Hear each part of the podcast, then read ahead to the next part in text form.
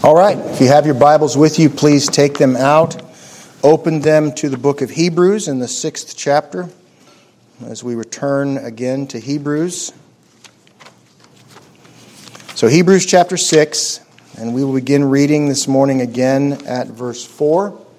If you'll join me in standing out of reverence for the reading of God's Word.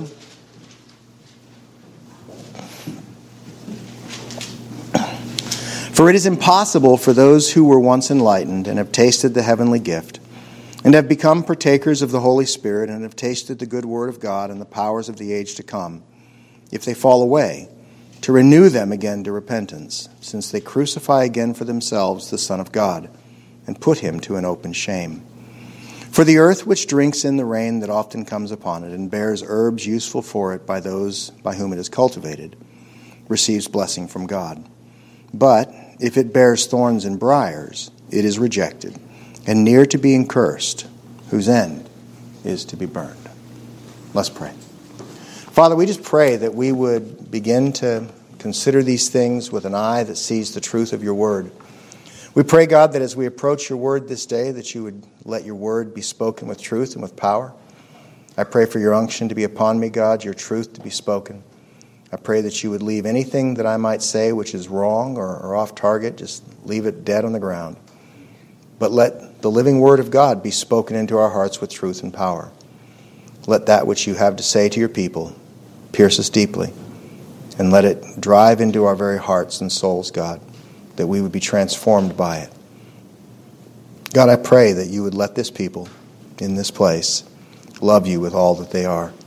And I pray, God, that you would allow that all who are within the sound of my voice, by whatever means they hear it, would come to know the Christ and would love you for all that you are.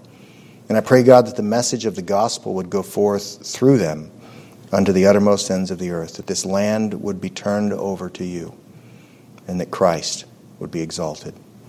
And we ask it in Jesus' name. Amen.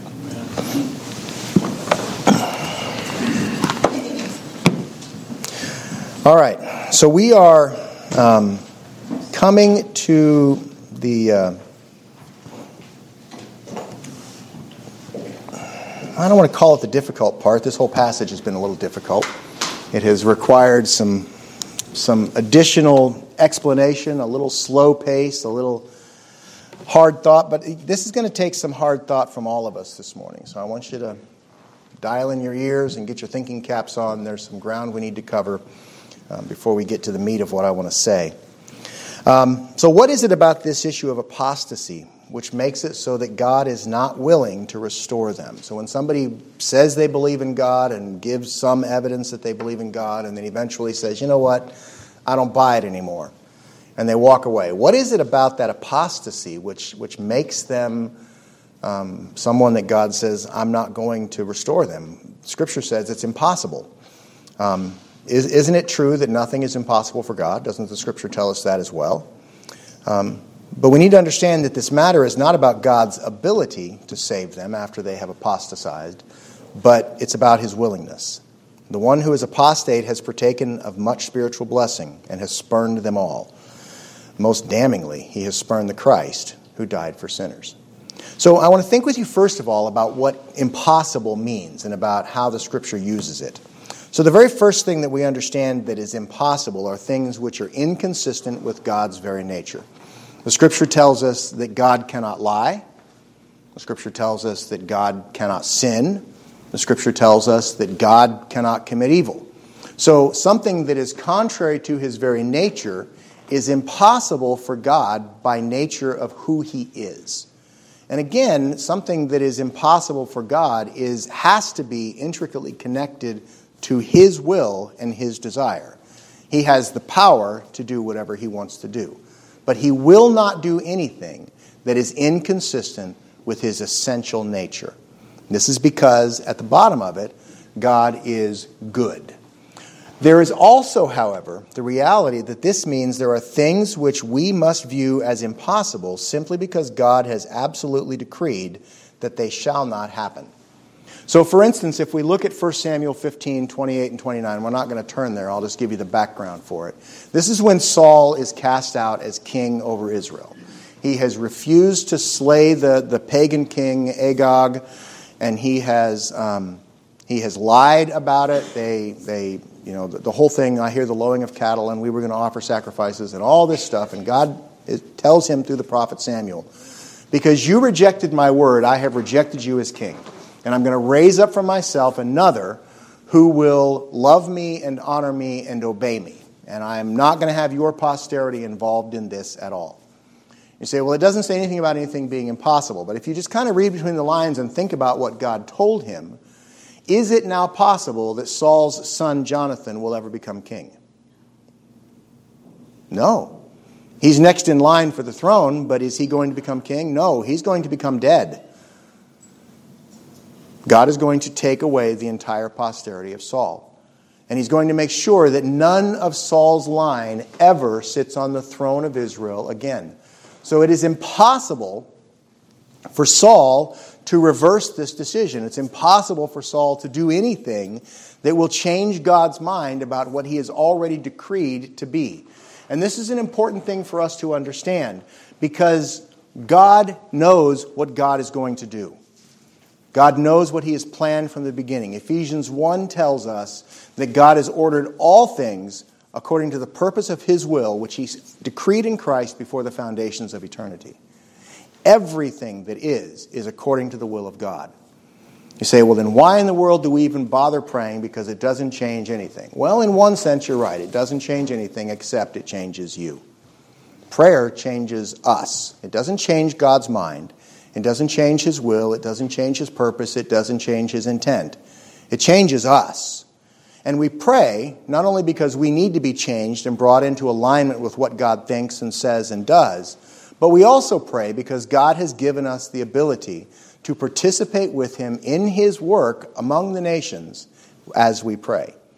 Um, it is the most powerful thing that you can imagine to know that God has called you to join with Him in prayer and that He is pleased to use those prayers that He calls you to, to give for the advancement of the kingdom of God and for the work that is going on among the nations. It is. Uh, it's the cheapest way that you can contribute to missions. It's not the only way you should, but it's the cheapest way you can contribute to missions. It only costs you a little bit of time. Okay? So, in the midst of everything that we do, we must understand that when God says He's not going to do something, God means He's not going to do something. Now, to balance this out, we need to understand that we cannot know any more about what's impossible with God in this regard, except where it's in accord with His essential nature. Because God doesn't tell us who He's going to save, He doesn't tell us what He's going to do, except in very specific instances when He gives prophecy in Scripture to tell us how things are going to play out. As a general rule, he gives us the guideline of his word. He gives us the revealed will that is given to us in his word. But he doesn't give us the secret things. Deuteronomy says the secret things belong to God, but to us and to our generations belong the revealed things of God. And I, I botched that quote, but that's the idea. Um, it tells us that, that the teaching of the prophets and the, and, the, and the law are given to us and to our children. So God gives us His word and tells us, By my word, you will know what I want for you. This is my express revealed will. But He has a secret will that He doesn't tell us. And that secret will of God always comes to pass. Um, so we can't know what it is. Nobody knows but God what he's going to do and what he has planned. Isaiah chapter 40, verse 13 and 14 says, Who has directed the Spirit of the Lord? Or as his counselor has taught him? With whom did he take counsel? And who instructed him? Who taught him the path of justice? Who taught him knowledge? Who showed him the way of understanding? And of course, the answer to all of these questions is no one. Nobody has that power. Paul quotes that in Romans 11 verses 34 and 35. It says, Who has, shown, who has known the mind of the Lord? Who has become his counselor? Who has first given to him that it shall be repaid to them? Therefore, things are either possible or impossible, depending on whether or not God has decreed them to be. And the only way that we can know what those things are is to look back at it. Because the only way that we can know what our future is, is when it has become our past. Amen? So you can look at something and you can say, God willed this to be. And you can know that because it happened. You may not know all the reasons why, and you can't look forward and say, I know without doubt that God has willed this thing that I want to be. You can pray for it, you can hope for it, you can plead for it, but you need to do all of those things with an honest heart which says, Lord, you're God, and you know what you're going to do, and what you're going to do will be best. Um, you know, I, I, was, I was the person with Dan that just, I wasn't going to believe that he was going to die. I was determined that I was going to continue praying for his healing until God took him. And I did. But clearly God said no. Does that mean that God failed? No. Does it mean I shouldn't have been praying for his healing? No. It means that God did what God did. And through all of those prayers and through all of that time, God was doing work in me. And that's as it should be. That's His will, that's His work, that's His power. So I want to bring all of that thought to bear as we think about these people that are apostate. These people that believed Christ on the, exi- on the outside, on the exterior, they believed Christ to some degree. They, they said they, they were His, they confessed Him. They gave a, a strong enough confession that, that the church accepted them and said, This is my brother, this is my sister. And then something happened, and they abandoned their faith in Christ. They abandoned them so fully that the church is instructed by God that He is actually leaving them to their own means. He is damning them to hell because nobody can come to God unless they are effectually called by God. Now, this is not talking about the general call of the gospel. The general call of the gospel goes out every time the gospel is preached. The general call of the gospel is the plain, simple, understandable words that we speak, which any person who is conscious can hear and have some sense of understanding. Now, they may not agree with it, and they certainly will not be able to understand all of the spiritual depths, but the simple truth of the gospel that Jesus Christ died for the sins of his people, and that anyone who cries out to him for mercy can be saved, that's something a two year old can understand. It's very simple stuff. That's the general call of the gospel. But the problem is that nobody will respond to the general call of the gospel until the Spirit Himself comes alongside and calls them to life. Scripture says faith comes by hearing, hearing by the Word of God. The Spirit calls somebody to life, and in that moment, their heart is changed, their mind is changed, their perspective is changed, their will is altered by the power of God, and now they desire God. That is the effectual calling of God. The specific definition of the effectual calling, I was going to have Lester sing the song with me, but we won't do it. Says, effectual calling is the work of God's Spirit, whereby convincing us of our sin and misery, enlightening our minds in the knowledge of Christ, and renewing our wills, he does persuade and enable us to embrace Jesus Christ, freely offered to us in the gospel. I'll read that again. Effectual calling is the work of God's Spirit, whereby convincing us of our sin and misery, enlightening our minds in the knowledge of Christ, and renewing our wills, he does persuade and enable us to embrace Jesus Christ, freely offered to us in the gospel.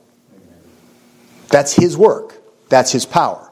And he comes to bear on us and calls us to life. And if he is not going to do that, no matter how much knowledge you've got stuffed in here about religious things, you cannot be saved apart from God's Spirit calling you to life. It is impossible. So, what the scripture is telling us is that these people who walked in some semblance of grace, and as we read, we've been working through this passage now for almost two months. And, and as we look at the things that are talked about, those five descriptors that are given in between verses 4 and 6, wherein it talks about how these people looked like Christians, but they weren't what we see is that there was some external evidence that they might have belonged to God, so much so that the church themselves were deceived as to whether or not these people were Christians.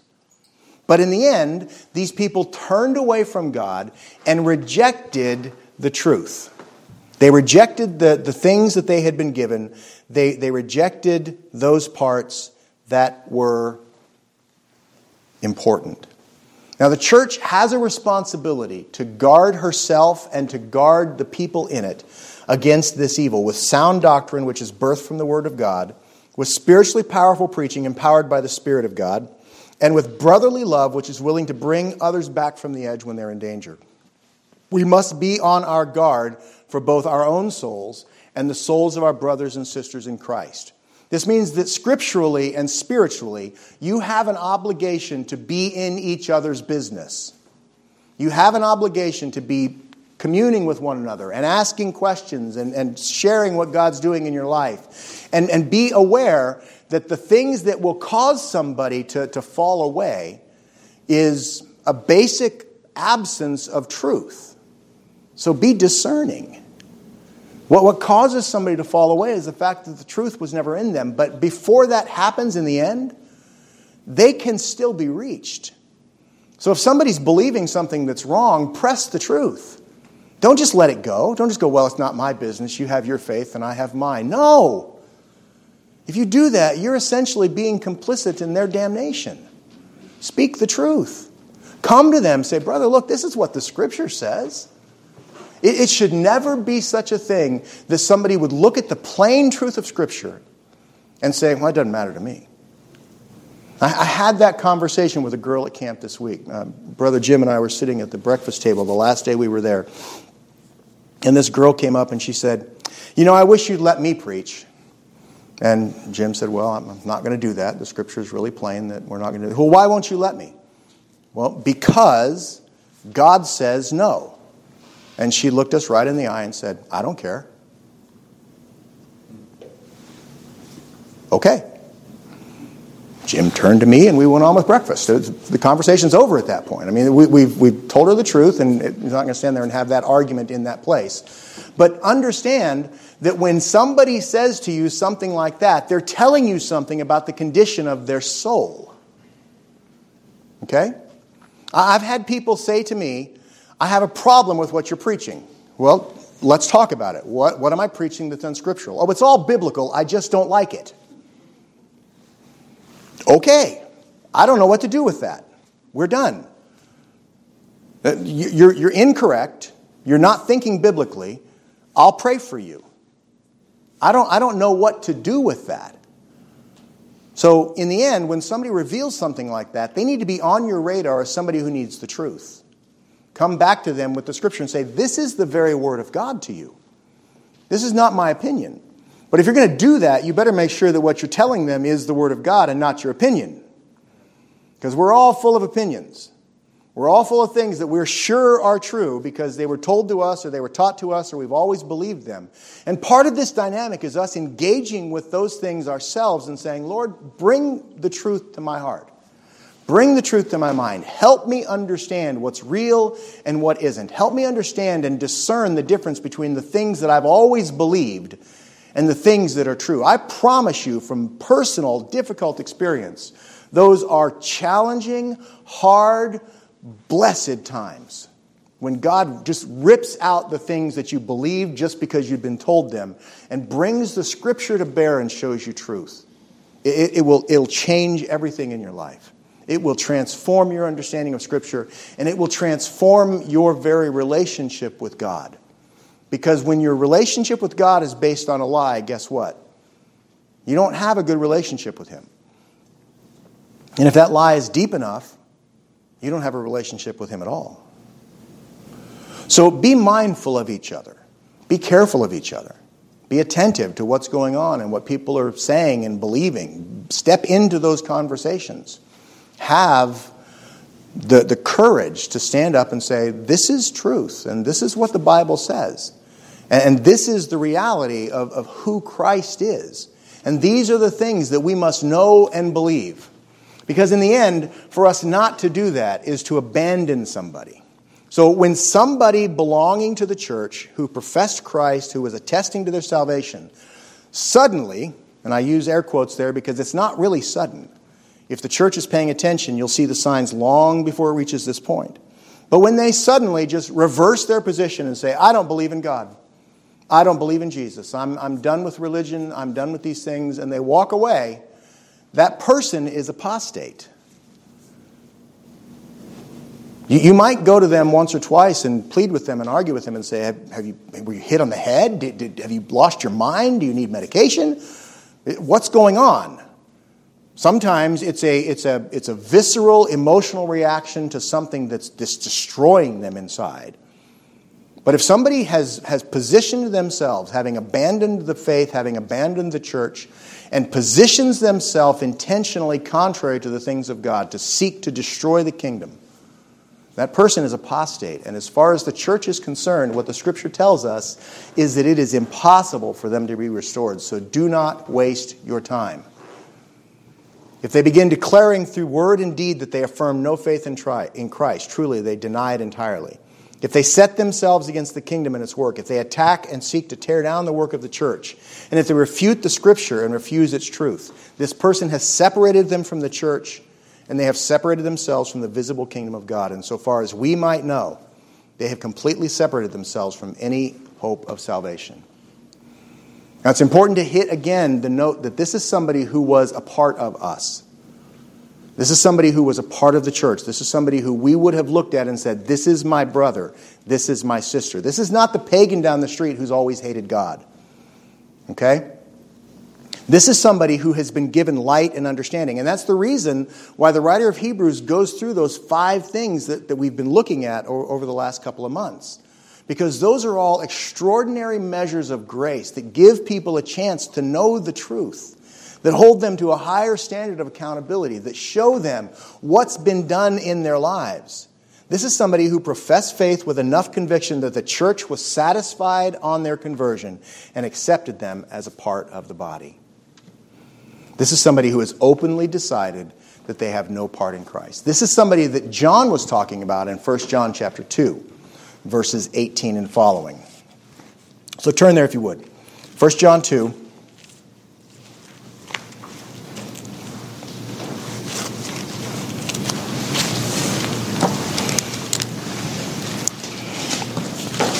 Verses 18 and 19, it says this Little children, it is the last hour. And as you have heard that the Antichrist is coming, even now many Antichrists have come, by which we know that this is the last hour. They went out from us, but they were not of us.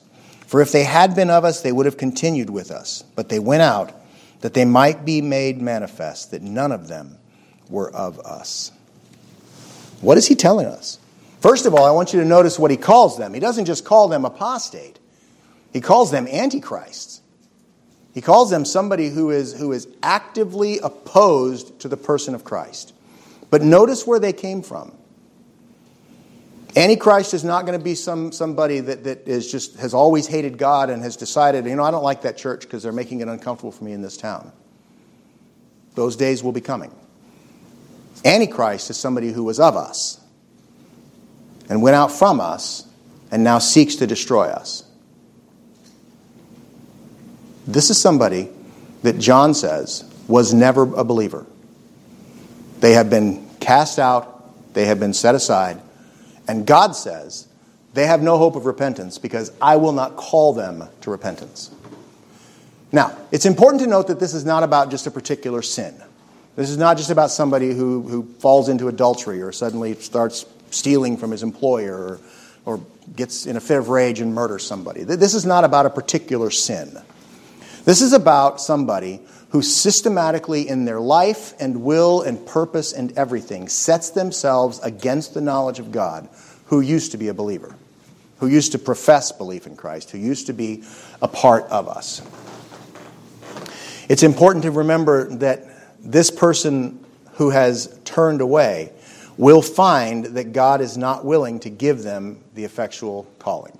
They've had more than enough natural light and more than enough spiritual light, and they have enjoyed a measure of spiritual enlightenment, not complete, but more than average. It's also important to note that this is a different matter from church discipline. Okay? Church discipline is always done with the effort and the intention that the person who is cut off from us for a season would be restored to us after they repent. Church discipline is an action of the church to remove somebody for sin or rebellion. Somebody who has been unwilling to repent, unwilling to reform, unwilling to, to come under obedience to the law of Christ and to be un, they're unresponsive to the discipline of the church in its progression. At the end, church discipline says, You are not one of us. We, we don't, we're not sure you're saved. So we're going to treat you like a lost person and we're going to share the gospel with you.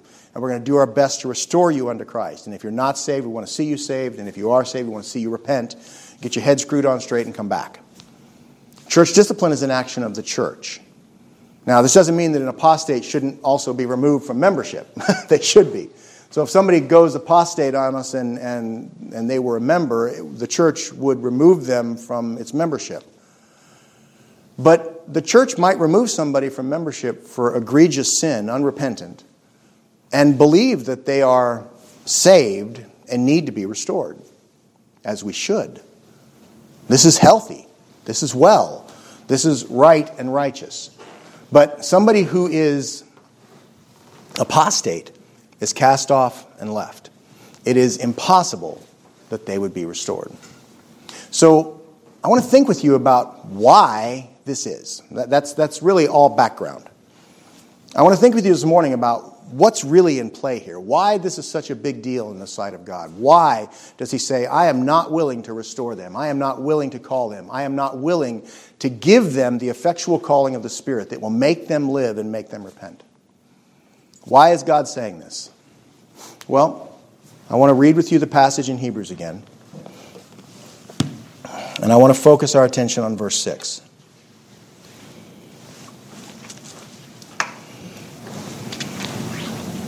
It says, if they fall away, it's impossible. And the impossible comes in at verse 4, so we'll just cut out the whole clause in between. For it's impossible, if they fall away, to renew them again to repentance. And here's the salient point since they crucify again for themselves the Son of God and put him to an open shame.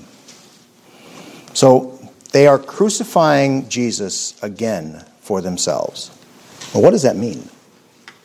It means that in their arrogance, they are attempting to make Christ ridiculous.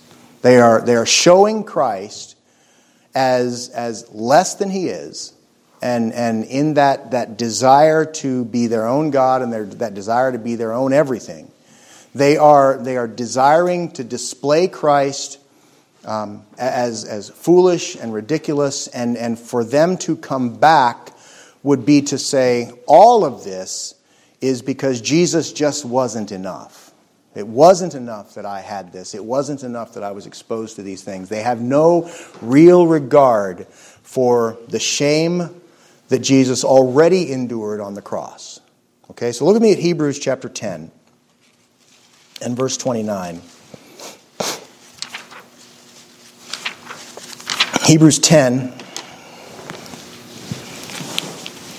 verse 29 gives us this. It says, Of how much worse punishment do you suppose will be thought worthy the one who has trampled the Son of God underfoot, counted the blood of the covenant by which he was sanctified a common thing, and insulted the Spirit of grace? For we know him who said, Vengeance is mine, I will repay, says the Lord. And again, the Lord will judge his people. It is a fearful thing to fall into the hands of the living God. Let me ask you this question. When God looks at the cross of Christ, how does he see it? Does he see it as something worthy of honor? Does he see it as something worthy of deepest respect?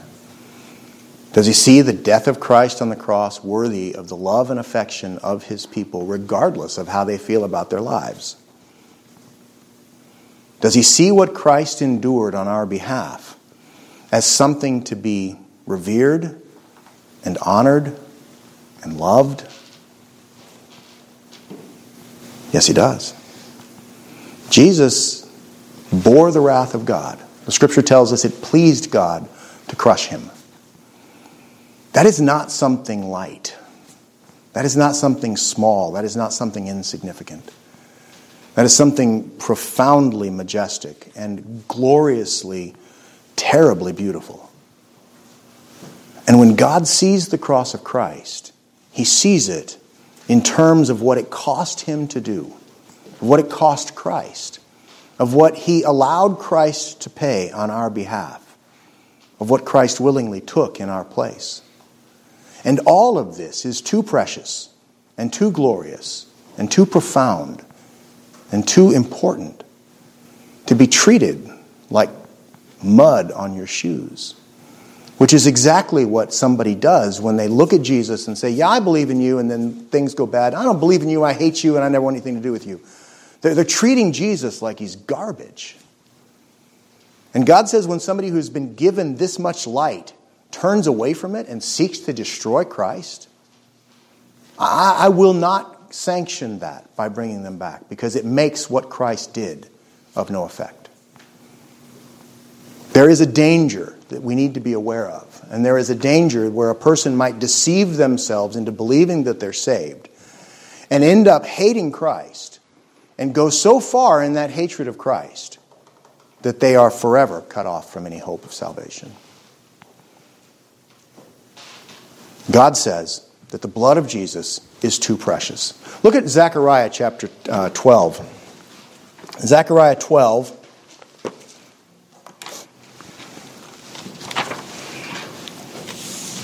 Verse 10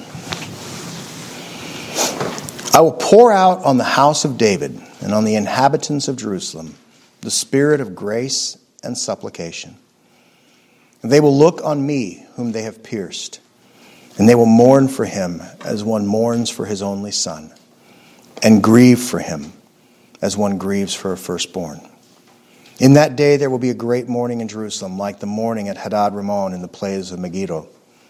And in the land shall mourn every family by itself, the family of the house of David by itself, their wives by themselves, the family of the house of Nathan by itself, and their wives by themselves the family of the house of Levi by itself and their wives by themselves, the family of Shimei by itself and their wives by themselves, and all the families that remain, every family by itself, their wives by themselves.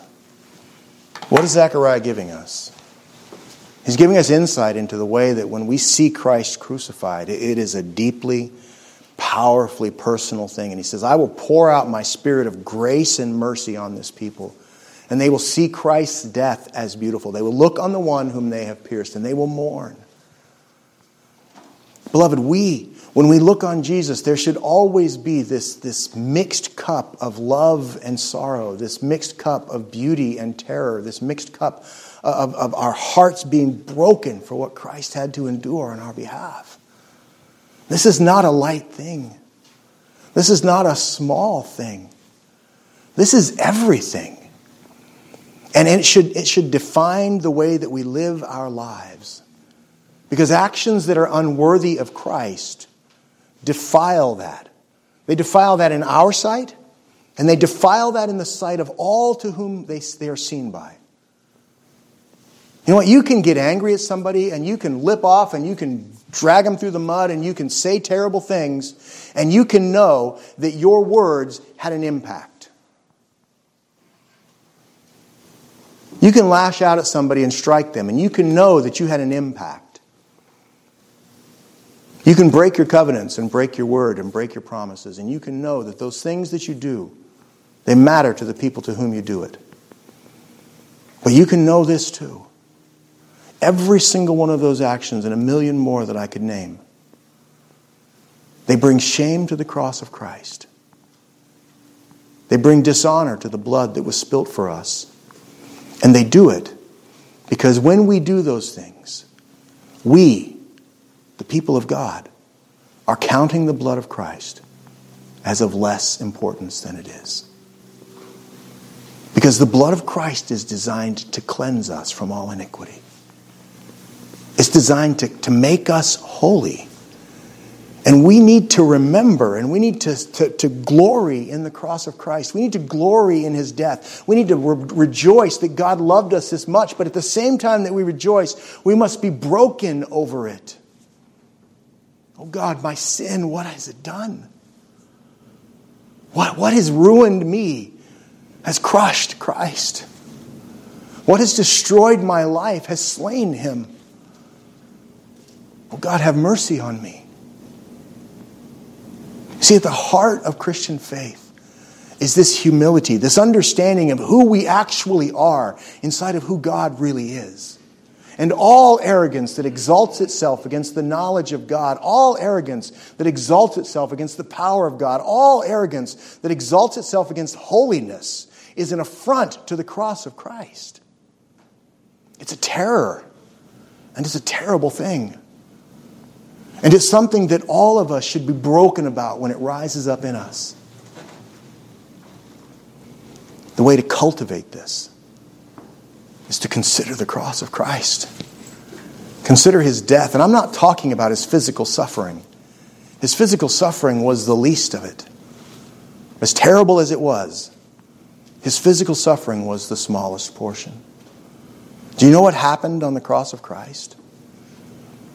The wrath of God for sin was poured out on the Lamb.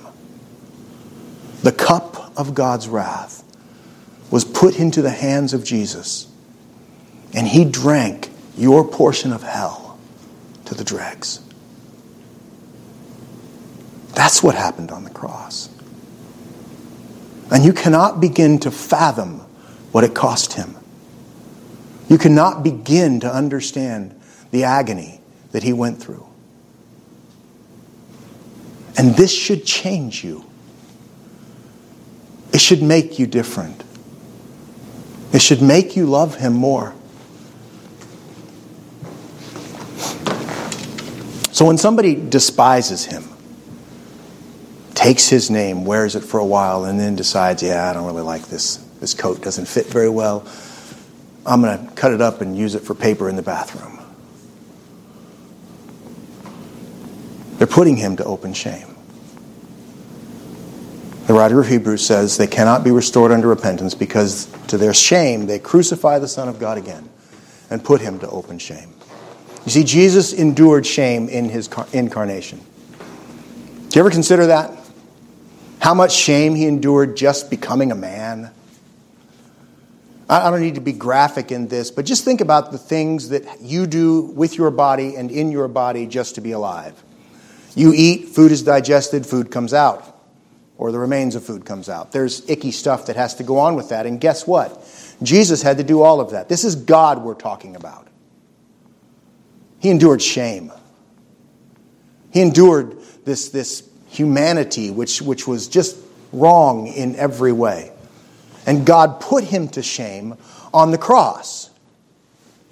He became our sin. This one who knew no sin, this one who had lived for all of eternity, never having any beginning, never having any end, always lived in perfect communion with God the Father. He and the Father were one. But the scripture tells us that when he was on the cross, he cried out, My God, my God, why have you forsaken me? Now, look, this wasn't about God just couldn't stand to see what the mean Romans were doing to Jesus.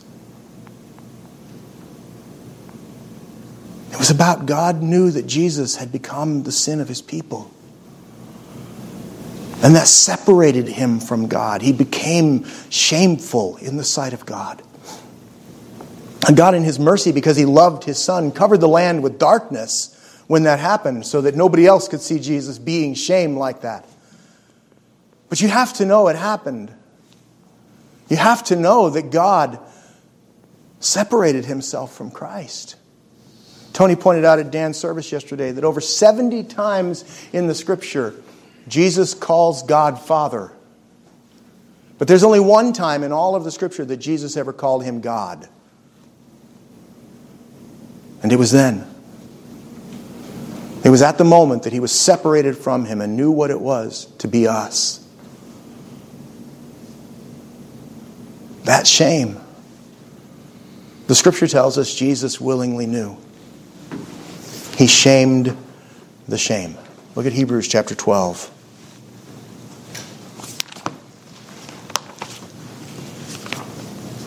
Hebrews 12, verses 1 and 2.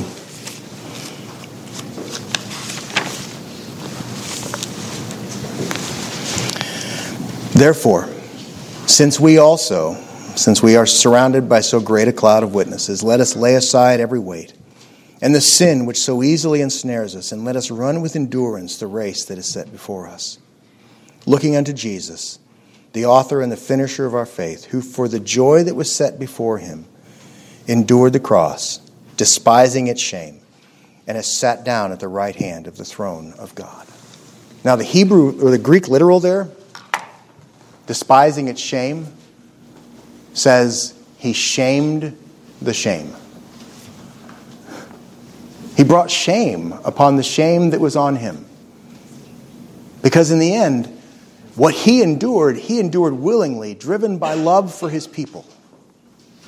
He endured it on our behalf because he was willing to bear that price so that we might be his.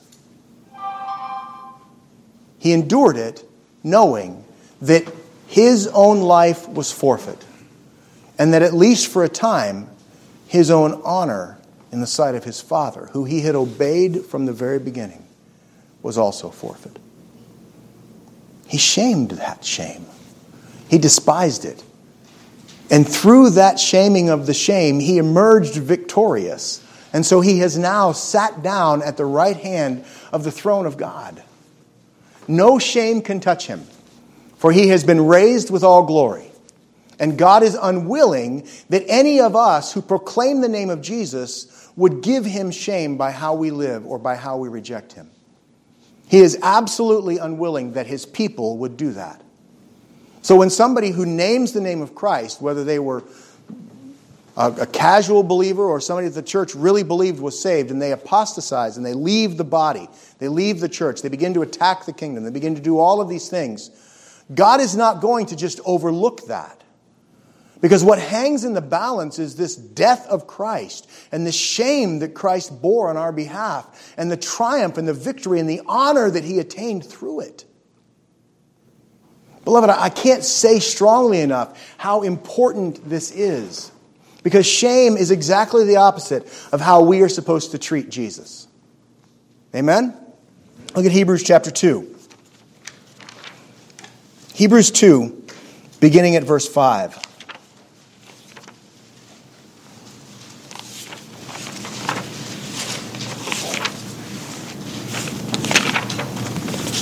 Hebrews 2, starting at verse 5, we read this For he has not put the world to come of which we speak in subjection to angels, but one testifies in a certain place, saying, What is man that you are mindful of him, or the Son of Man that you take care of him? You've made him a little lower than the angels, and you have crowned him with glory and honor. And you have set him over the work of your hands, and have put all things in subjection under his feet. For in that he put all in subjection under him, he left nothing that is not put under him. But now, we do not yet see all things put under him, but we do see Jesus, who was made a little lower than the angels for the suffering of death, crowned with glory and honor, that he might, by the grace of God, taste death for everyone. This is how we should see Christ crowned with glory and honor. We should see Christ as exalted by the Father. We should see Christ as lifted up high in the heavens. We should see Christ in his glory, and we should see Christ in the majesty of his truth. We should see Jesus as the scripture defines Jesus. We should not see him as somebody according to our own wicked imaginations. We should not see him as somebody who's complicit with our sins because he's just so desperate to have a friend. Oh, please don't be mad at me. I'll, I'll let you be whatever you want to be. That's not the Jesus of the Bible. The Jesus of the Bible commands and expects obedience. And he deserves to be obeyed. He deserves to be honored. He deserves to be loved and revered. Listen to how the scripture defines him and describes him in the book of Revelation. Revelation and chapter 5. We'll just read this.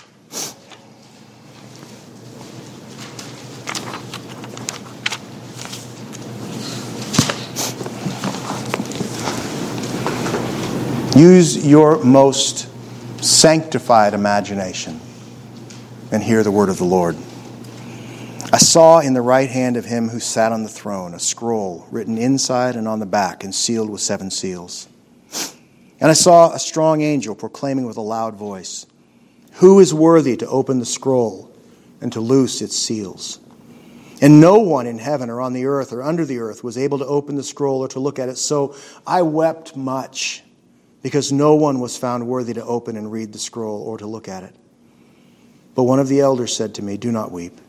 Behold, the lion of the tribe of Judah, the root of David, has prevailed to open the scroll and to loose its seven seals. And I looked, and behold, in the midst of the throne and of the four living creatures, and in the midst of the elders, stood a lamb as though it had been slain, having seven horns and seven eyes, which are the seven spirits of God sent out into all the earth. And he came and took the scroll out of the right hand of him who sat on the throne. Now, when he had taken the scroll, the four living creatures and the twenty four elders fell down before the Lamb, each having a harp and golden bowls full of incense, which are the prayers of the saints. And they sang a new song, saying, You are worthy to take the scroll and to open its seals, for you were slain, and you have redeemed us to God by your blood, out of every tribe and tongue and people and nation and you have made us kings and priests to our God, and we shall reign on the earth. And I looked, and I heard the voice of many angels around the throne, the living creatures and the elders, and the number of them was 10,000 times 10,000, and thousands of thousands, all saying with a loud voice, Worthy is the Lamb who was slain to receive power and riches and wisdom and strength and honor and glory and blessing. And every creature which is in heaven and on earth and under the earth, and such as are in the sea, and all that are in them I heard saying, Blessing and honor and glory and power be to him who sits on the throne and to the Lamb forever and ever. And the four living creatures said, Amen. And the 24 elders fell down and worshiped him who lives forever and ever. Now, did you notice that John said uh, they sang a new song? Why did he say that? Because prior to this, the song had been this. If we look at chapter 4 Holy, holy, holy, Lord God Almighty, who was and is and is to come. Verse 11 You are worthy, O Lord, to receive glory and honor and power, for you created all things, and by you they exist and were created. That was the song of praise until the Lamb came on the scene. And when Jesus Christ entered and took the scroll from the hand of the Father, the scripture tells us that all of heaven began to sing his praises. Just consider for a moment what that communicates to us.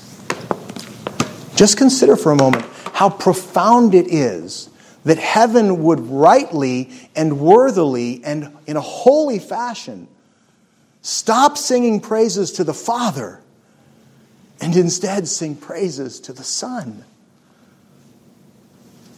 What does that tell us about the honor that God has willingly given him for what he accomplished in our place? You see, beloved, our calling is to love him as he deserves to be loved, which means there should never be in us or among us or, or even, even near us the scent of anything that dishonors him. We ought to be a people who walk in obedience and holiness because of the God who is and the Christ who died in our place.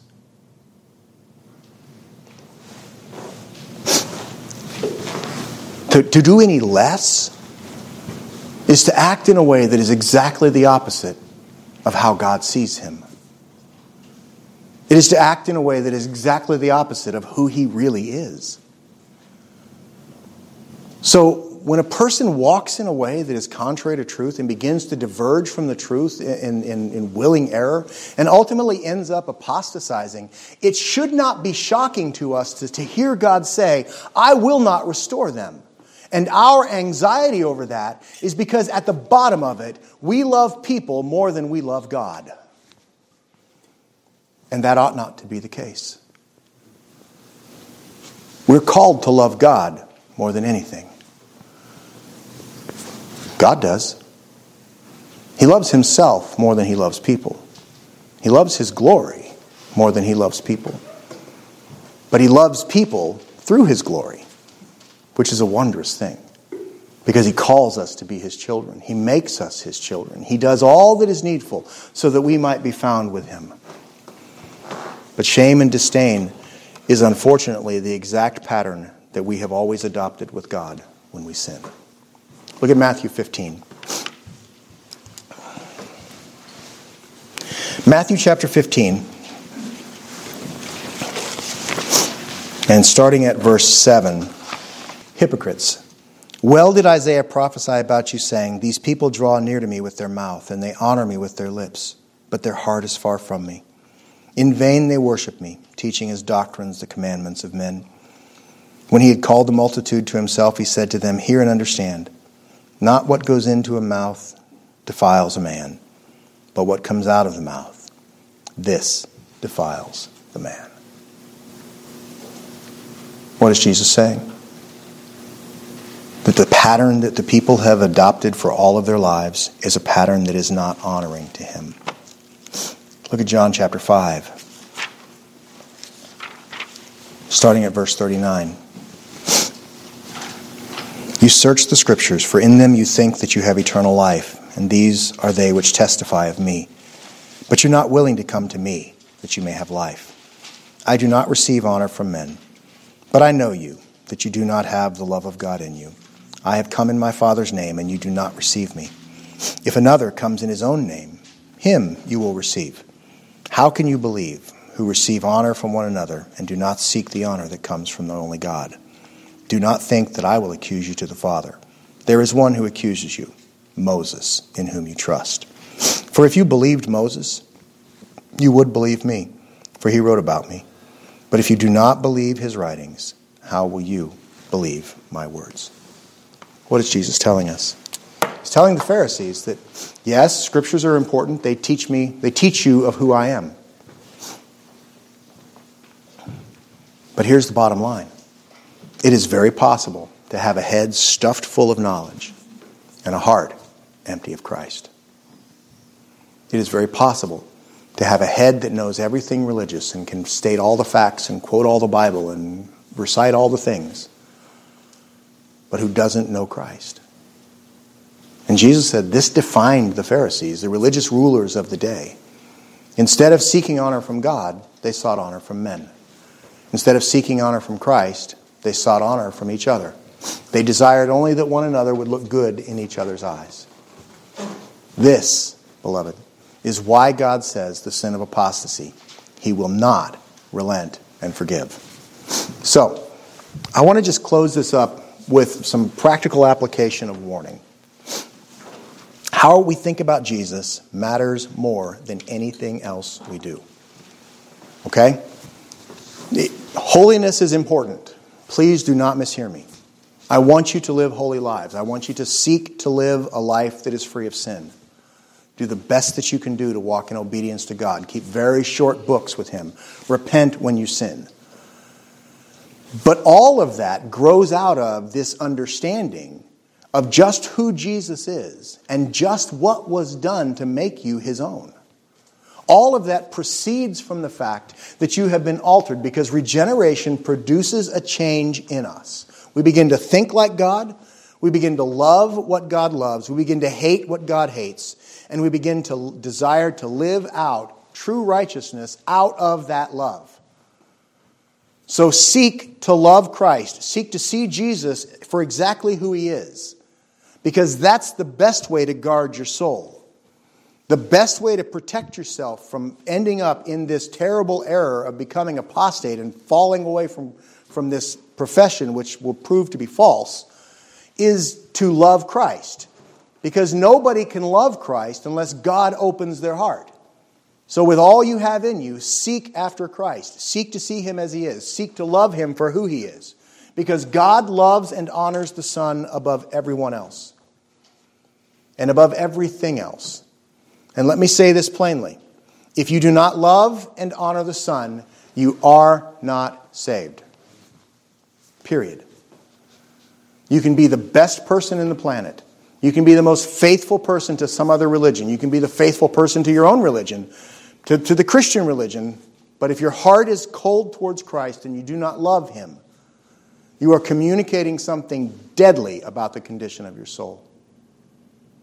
Because everything that we are as followers of Christ grows out of love for Christ. He deserves honor and glory from us. First of all, because He's God. Amen? But also, He is the very word of creation. When God spoke, You tracking with me? There's a reason why John sort of mirrors Genesis in the beginning of John. In the beginning was the Word, and the Word was with God, and the Word was God, and nothing was made without Him. Why? Because God said, In the beginning, let there be, and there was.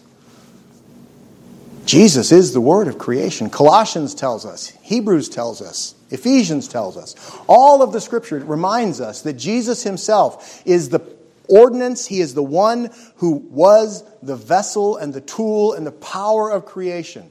Everything that is came from him. And Colossians tells us that everything that is holds together because Jesus is the, the fiber that holds it together. You, you, you have atoms that bind together because Jesus holds you together. This is what the scripture affirms for us. He deserves your honor for that. He is also the one who died to ransom his people. We've talked about that all morning long. He's the one who bore sin and endured wrath on our behalf. He is the one who loved us and he loves us still. He is the firstborn over all creation, and he is worthy to be praised. He is worthy to be loved. He is worthy to be honored. So guard your heart against that which makes him less than he is in your eyes. You must fight with everything you have to resist any temptation to say, well, you know, Jesus isn't really all that. The matters of the heart are the matters that drive the real issues of our lives. And to play around with dishonoring Jesus runs a terrible risk. For our affections are ultimately what motivates us. You do what you love. This is always true. There is never a time when you, unless somebody's holding a gun to your head, when you make a decision to do anything that is not motivated by your affection. So if you want to walk in righteousness, you need to attend to your affections. You need to attend to what you love. You need to make sure that you are esteeming Christ as more and more, that you are honoring Christ as more and more. To allow disdain to creep into our hearts for Him shows that something is wrong in our souls. So if at some point in your, in your walk you begin to find that, ah, I don't really, yeah, okay, yeah, he's Jesus, big deal. That's telling you something very important. Pay attention to that. If that disdain grows and spreads, it could be indicating that you're not really saved. And if that disdain becomes the actual flavor of your life and heart, it's showing that you're probably not saved. And if that disdain becomes so bad that you move from your now proven false confession of Christ and deny the faith in the blood of the Lamb that you claimed bought you, you run the dire risk of apostasy, and from that darkness there is no return. To harden your heart against the glory of Christ is to run the risk of being cast off forever. So pay attention to this. The more that you know who He is, the clearer that you see Him as He is displayed in Scripture, the more light you have, the more grace you have, the more protection you have, the more accountability you have. Because to the one who has been given much, what's the Scripture say? Much will be required. So it is, in one sense, a double edged sword. For the one who never hears the name of Jesus will die for their sin, and they will go to hell for their sin and rebellion against God, because the scripture tells us that there is enough of God written on the walls of their heart. There's enough of God on display in all of creation. We read it in the confession this morning, or in the catechism this morning, that, that there is enough in nature to call man to, to be accountable before God, but there's not enough to save them. We need to recognize the fact that the one who has never heard the name of Jesus is just as lost as the one who has. So, your solution to that is not to say, well, then I just don't want to ever come to church and I don't want to hear anything and then I'll be okay. Not the right answer. The right answer is to love Christ. The right answer is to dive in with all that you are and dig in with everything you have in you and seek to know and to love and to see Christ. Read books that honor Christ. Listen to sermons that proclaim His glory. Read poetry that exalts Him. There, there, there are a million things. Read hymns. Take advantage of the richness of the church that has given you so much glory to see. Feed your soul on this. You must do this so that you honor Christ and love Him more and more. Because the creeping horror of this disdain, it, it's, it's subtle and it's sly and it spreads in the darkness. And so often we feed it by our inactivity. We feed it with our toys and we feed it with our amusements. The word amusement itself should give you some insight into that. Ah is the Greek word of negation. Muse is the Greek word for thought. Amuse means without thought. So here we are. How do we defend ourselves against apostasy? How do we make certain that we are found in Christ? There it is. You work out your salvation with fear and trembling. You honor the Christ who loves you, and you love him with everything you have in you, and you unflinchingly examine your life. And you unflinchingly examine your affection for him, and where you find it waning, Recognize it as sin, repent of it, and ask God to, to inflame it more. You run to the scriptures, you feed your soul with all that you have in you. And you take seriously the command of God, which is the first and greatest commandment to love the Lord your God with all of your heart, with all of your soul, with all of your mind, and with all of your strength. By doing this, you also learn to love the Christ who saved you and he is worthy of that honor.